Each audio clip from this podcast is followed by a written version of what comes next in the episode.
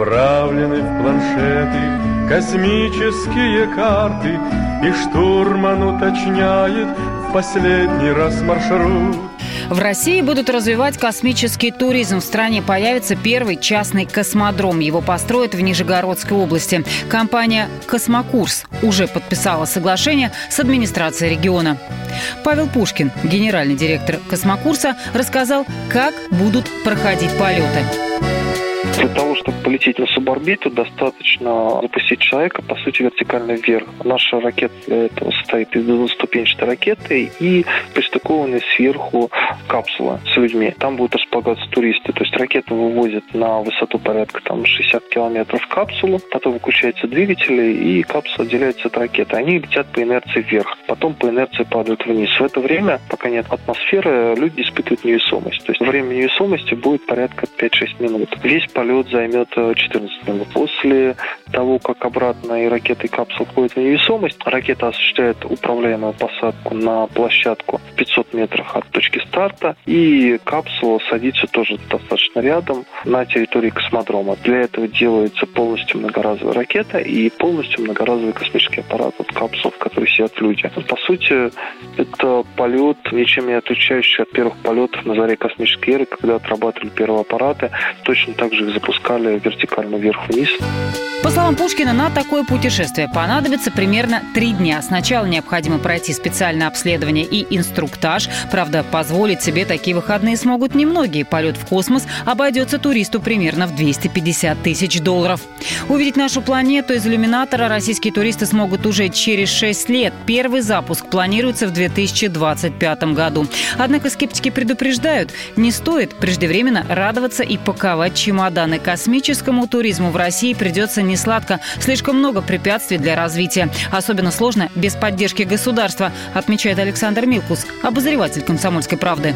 Но ну, нужно понимать, что вот мы когда говорим, что Маск это частная компания, да, он, она частная, но в становлении компании SpaceX, конечно, большую роль сыграла НАСА. Во-первых, туда пришло большое количество инженеров, которые освободились после того, как был закрыт проект Space Shuttle. Во-вторых, он получил поддержку и заказы от НАСА. Что же скажем у нас? У нас тоже есть частная компания. То есть все у нас э, развивается, но э, поддержки государства как таковой нету. А вот эта сложная такая отрасль, которая на одном энтузиазме на инвесторах вряд ли выживет. Но есть и те, кто готов вкладываться в эту идею, как заявили в космокурсе, инвесторы готовы вложить в этот проект более двух с половиной миллиардов рублей.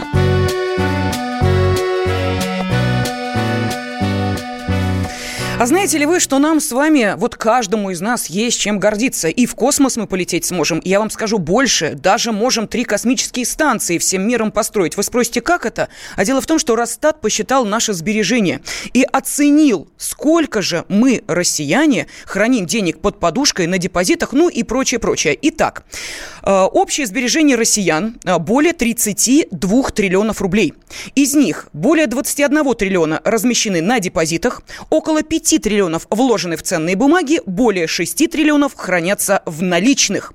То есть общая сумма накоплений примерно в два раза превышает доходную часть бюджета России за 2018 год. Она же приблизительно равна всему золотовалютному резерву Центробанка. На эти деньги мы с вами можем построить три космических станции, аналогичные МКС, или около 700 атомных подводных лодок новейшего класса, или новый город на полмиллиона жителей. То есть, с одной стороны, накопили мы много, но, с другой стороны, только 10 богатейших россиян из списка Forbes владеют состоянием в 12 триллионов рублей, которое в два раза больше, чем хранят под подушками вся остальная страна. Ну вот данные Росстата оценил руководитель направления финансы и экономика Института современного развития Никита Масленников. Разговор о дисбалансах – это реакция на то, что действительно есть ощущение вот, торможения доходов населения, по крайней мере, их такой стагнации, да, это нормально, да. Люди, естественно, начинают задумываться, а что, а вот почему у них там, а как? Но, на мой взгляд, тут вопрос совершенно иначе надо ставить. Почему эти деньги не работают в экономике так, как они могли бы работать? Даже вопросы не к ним. Потому что эти деньги, они так или иначе находятся в финансовой системе. Они не вкладываются в новые бизнесы, в развитие uh новых производств. Вот это вопрос не к ним, не к этим самым десятки, этим 12 триллионам, а вопрос к тем, кто создает деловую среду. Вот, вопрос к регуляторам, вопрос к правительству, вопрос тоже к Центральному банку. Потому что, ну да, он, конечно, зависим от действий правительства, и поэтому, так сказать, ставка у него такая, какая есть. Потому что надо компенсировать там повышение НДС. Но вот это вопросы к э, среде. Она не, не является стимулирующей. Она не позволяет задействовать эти деньги по полному объему. Потому что людей нет стимула. Потому что достаточно высокие риски этих самых э, инвестиционных проектов. Они заработали. Заработали, молодцы. Почему эти деньги не дают той отдачи, которую могли бы давать в экономике? Ну, это вопрос тем, кто, в первую очередь, правительство, которое ответственно за создание вот этой среды деловой, которая стимулировала бы частные инвестиции. Ну вот мы сейчас слышали, что сказал руководитель направления финансы и экономика Института современного развития Никита Масленников. От нас э, ждут э, какой-то отдачи. Ну, деньги мы накопили, и что мы должны с ними делать, по э, мнению э, тех, э, кто внимательно следит за процессами, происходящими в нашей стране? Давайте спросим об этом экономиста Дениса Ракшо. Он с нами на связи. Денис Григорьевич, здравствуйте. Здравствуйте. Ну, здравствуйте. Я, да. к сожалению, не слышал, что говорил э, господин Маск. Ну хорошо, давайте мы с вами э, начнем с того, насколько корректны эти подсчеты э, Росстата и о чем они, собственно, говорят. Огромная э, часть э, финансов у нас под подушками на депозитах, еще бог знает где. То есть это э, те деньги, которые мы держим про запас, они работают, они э, как-то помогают экономике нашей страны? Ну, во-первых, во-первых, совершенно понятно, как это считается. А, ну, во всяком случае, большая часть. А, это депозиты, это, эти данные дает Центральный банк, а, по-моему, ежеквартально. И размер депозитов на сегодняшний момент около 27, по-моему, триллионов рублей. Эти деньги работают, да, банки, собственно, используют эти деньги для того, чтобы выдавать кредиты. Ну, а, но, но на самом деле этих денег примерно в два раза больше, потому что кроме денег населения, кроме сбережений населения, есть еще сбережения компаний, которые составляют примерно такую же цифру. То есть вместе они превышают 50 триллионов рублей. Ну так получается, что деньги э, у нас э, есть и все хорошо. Да, полно. День, полно. Денег полно, как ими распоряжаться не, теперь? Не, не все хорошо, потому что сбережения не превращаются в инвестиции. Угу. Собственно говоря, вот, вот в этом затек. То есть денег много, но э, их э, невозможно использовать э, в качестве инвестиций до тех пор, пока их владельцы, граждане и компании не примут инвестиционное решение. Ясно. То есть под подушкой неправильно. Просто на счет положить, ну, тоже сомнительно. Э, надо во что-то эти деньги вкладывать, инвестировать для того, чтобы они работали. Э, такой вывод я делаю из общения с экономистом э, Денисом Ракшой. Ну, а вот, кстати, далее в эфире как раз и будет история людей, которые не стали откладывать деньги, а решили э, дать деньгам поработать, осуществили свою мечту, нашли удаленную работу и махнули в кругосветку, причем с тремя маленькими детьми. Ну что, давайте послушаем их историю. Многие мечтают все бросить и отправиться в кругосветное путешествие, но не решаются. А вот супруги Елена и Василий Суриковы из Крыма прямо сейчас бороздят Средиземное море. И не одни, а вместе с маленькими детьми. Старшему сыну Филиппу чуть больше трех лет, а младшей Оливии всего год. Дочь вообще чуть не родилась на яхте. По словам Елены, всю беременность она провела в море, но дискомфорта не испытывала. Беременность на яхте проходит намного проще беременность на суше, потому что у нас очень много свежего воздуха, да и вообще вся обстановка очень успокаивает и расслабляет. Я практически не испытывала сильной усталости. За эти 9 месяцев мы сошли на берег только в самом конце, за две недели до уродов. Наша Оливия появилась в Испании в декабре. Пару месяцев пожили на суше в квартире и потом вернулись на воду. И когда вернулись, поняли, что на воде нам намного комфортнее и спокойнее. Елена занимается детьми и следит за порядком на яхте. Но самый главный в море, конечно же, папа. Василий Суриков рассказывает, что с детьми в путешествии легко, потому что яхта – это огромная игровая площадка. Ведь глава семейства оборудовал на палубе целый веревочный городок.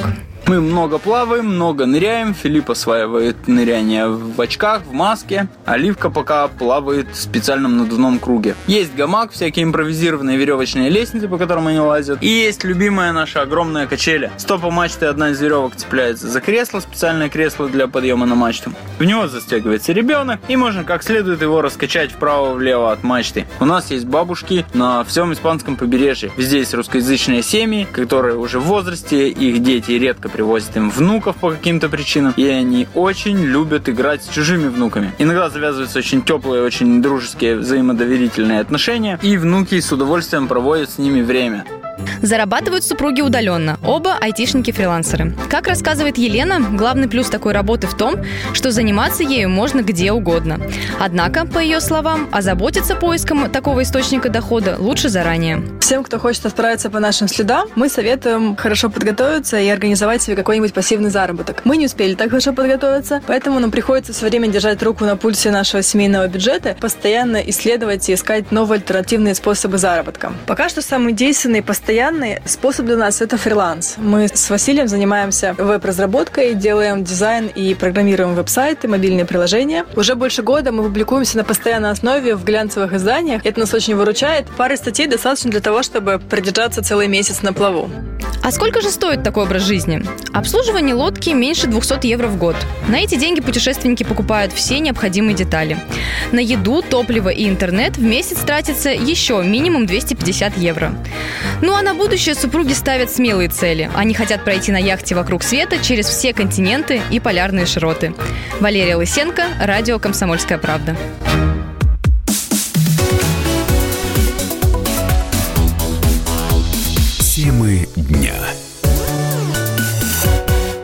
The time for empty talk is over. We will make America great again. Это все мы слышали. А что на самом деле происходит в США?